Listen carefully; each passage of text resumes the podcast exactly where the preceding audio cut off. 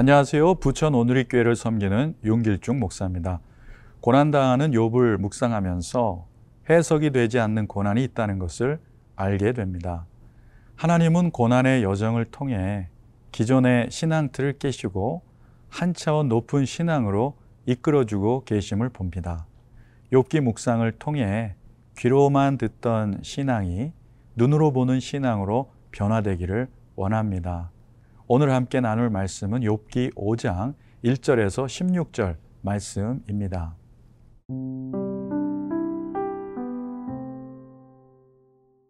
욥기 5장 1절에서 16절 말씀입니다. 너는 부르짖어 보라.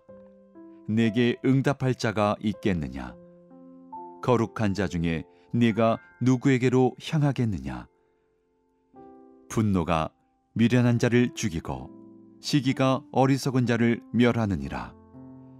내가 미련한 자가 뿌리 내리는 것을 보고 그의 집을 당장에 저주하였노라. 그의 자식들은 구원에서 멀고 성문에서 억눌리나 구하는 자가 없으며 그가 추수한 것은 줄인 자가 먹되 덫에 걸린 것도 빼앗으며 올무가 그의 재산을 향하여 입을 벌리느니라. 재난은 티끌에서 일어나는 것이 아니며 고생은 흙에서 나는 것이 아니니라.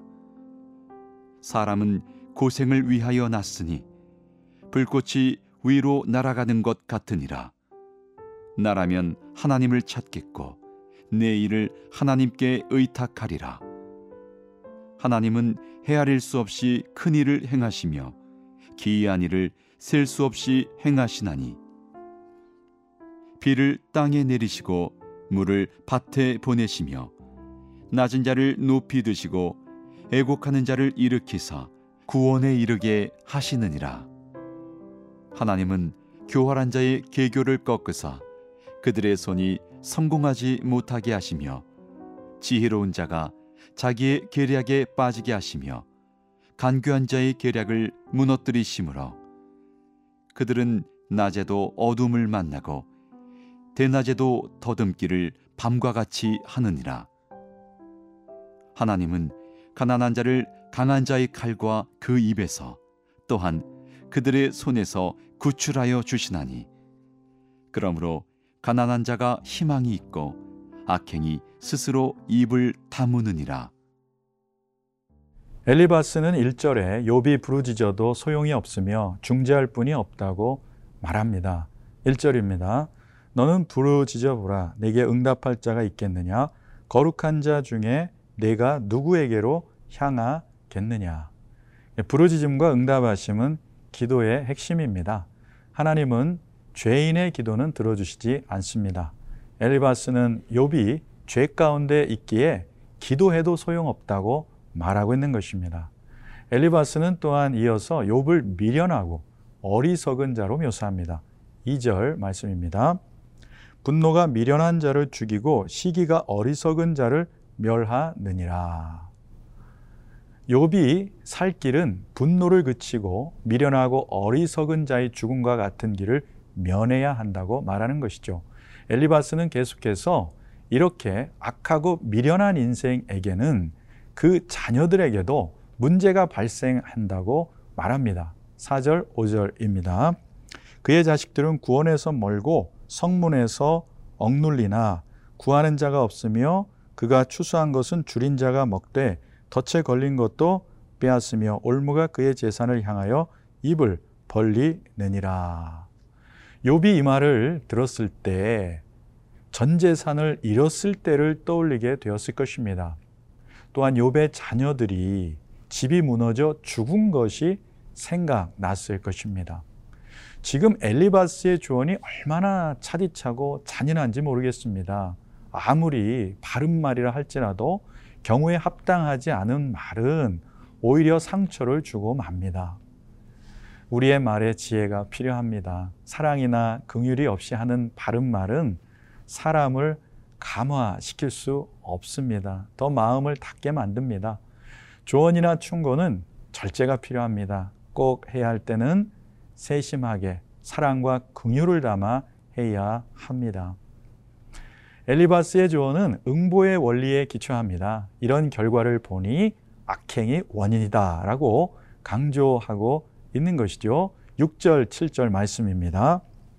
재난은 티끌에서 일어나는 것이 아니며 고생은 흙에서 나는 것이 아니니라.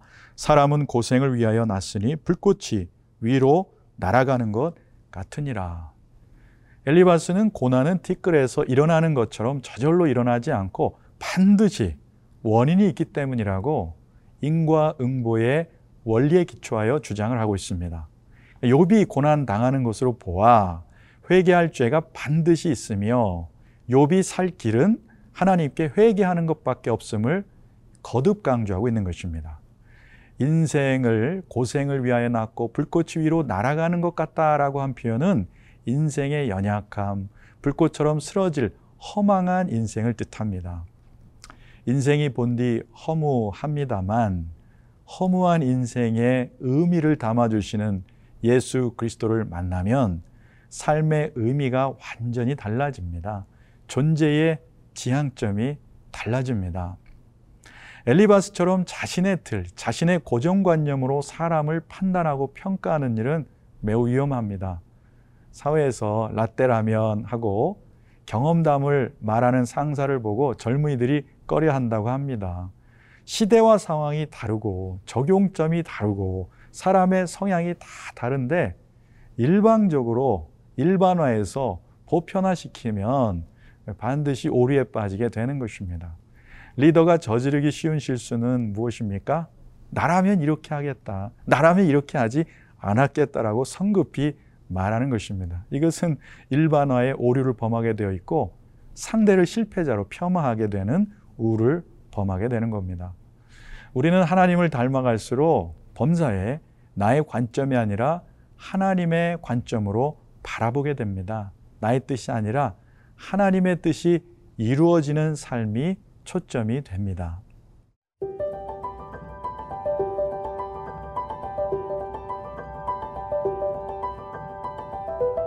엘리바스는 욥이 살 길은 회개하고 하나님께 돌아가는 것이라고 말합니다. 하나님은 구원의 하나님이시기 때문입니다. 8절입니다. 나라면 하나님을 찾겠고 내 일을 하나님께 의탁하리라. 하나님께 도움을 구해야 할 이유는 하나님은 크고 기이한 일을 행하시는 분이기 때문입니다. 9절에서 11절 말씀입니다. 하나님은 헤아릴 수 없이 큰 일을 행하시며 기이한 일을 셀 수 없이 행하시나니 비를 땅에 내리시고 물을 밭에 보내시며 낮은 자를 높이 드시고 애곡하는 자를 일으키사 구원에 이르게 하시느니라. 하나님은 사막에 비를 내리시고 논밭에 물을 대 주십니다. 하나님의 능력은 자연계에서뿐만 아니라 인간 세계에서도 나타납니다. 낮은 자를 높이시고 슬퍼하는 자를 일으켜 주시는 분이십니다. 계속해서 엘리바스는 하나님이 얼마나 신뢰할 만한 분인가를 강조하고 있습니다. 12절로 14절 말씀입니다.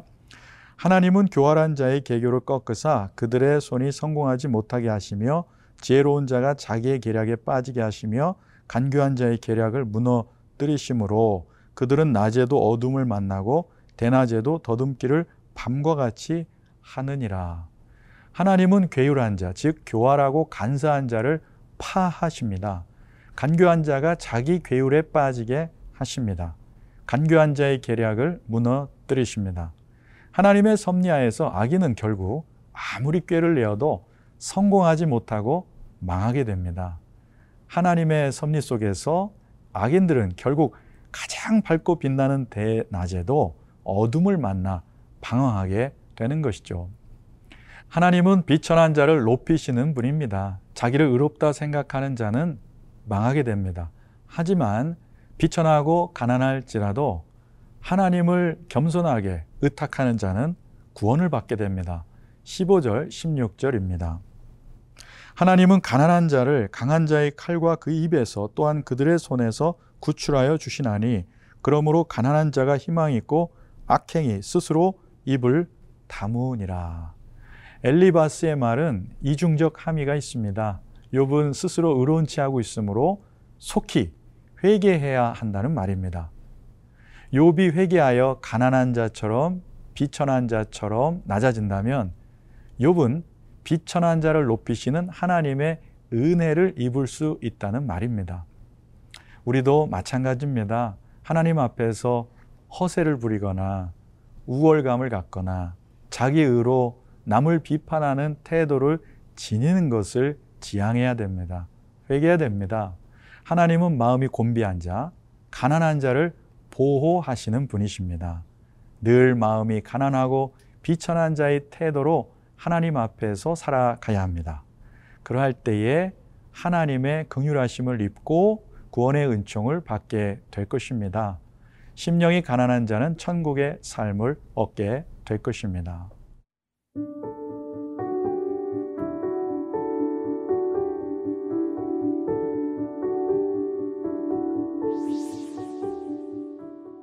사랑하는 주님, 우리 안에 오랫동안 스며든 인과응보의 세계관을 교정해 주시기를 원합니다. 인과응보의 원리가 대체로 맞는다 하여도 이 원리에 맞지 않는 일들도 얼마든지 많음을 봅니다. 우리의 인생을 응보의 원리가 아니라 하나님의 섭리적 이끄심으로 바라보게 하옵소서. 고난과 연단을 통해 한차원 더 높은 신앙으로 이끄시고 전혀 새로운 차원의 정체성으로 새로이 빚으시는 주님의 섭리를 이해하고 알게 하옵소서. 늘 겸손한 마음을 주시고 영적 분별력을 주시옵소서. 예수님의 이름으로 기도드립니다. 아멘.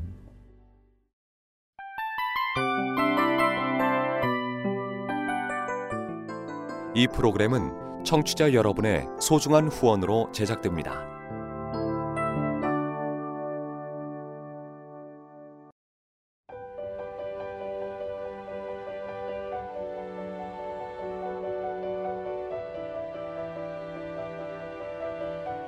세상에는 수많은 교회들이 있지만 더 깊이 있는 말씀 강해를 찾기 위해 크기로만 교회를 선정하지 않습니다.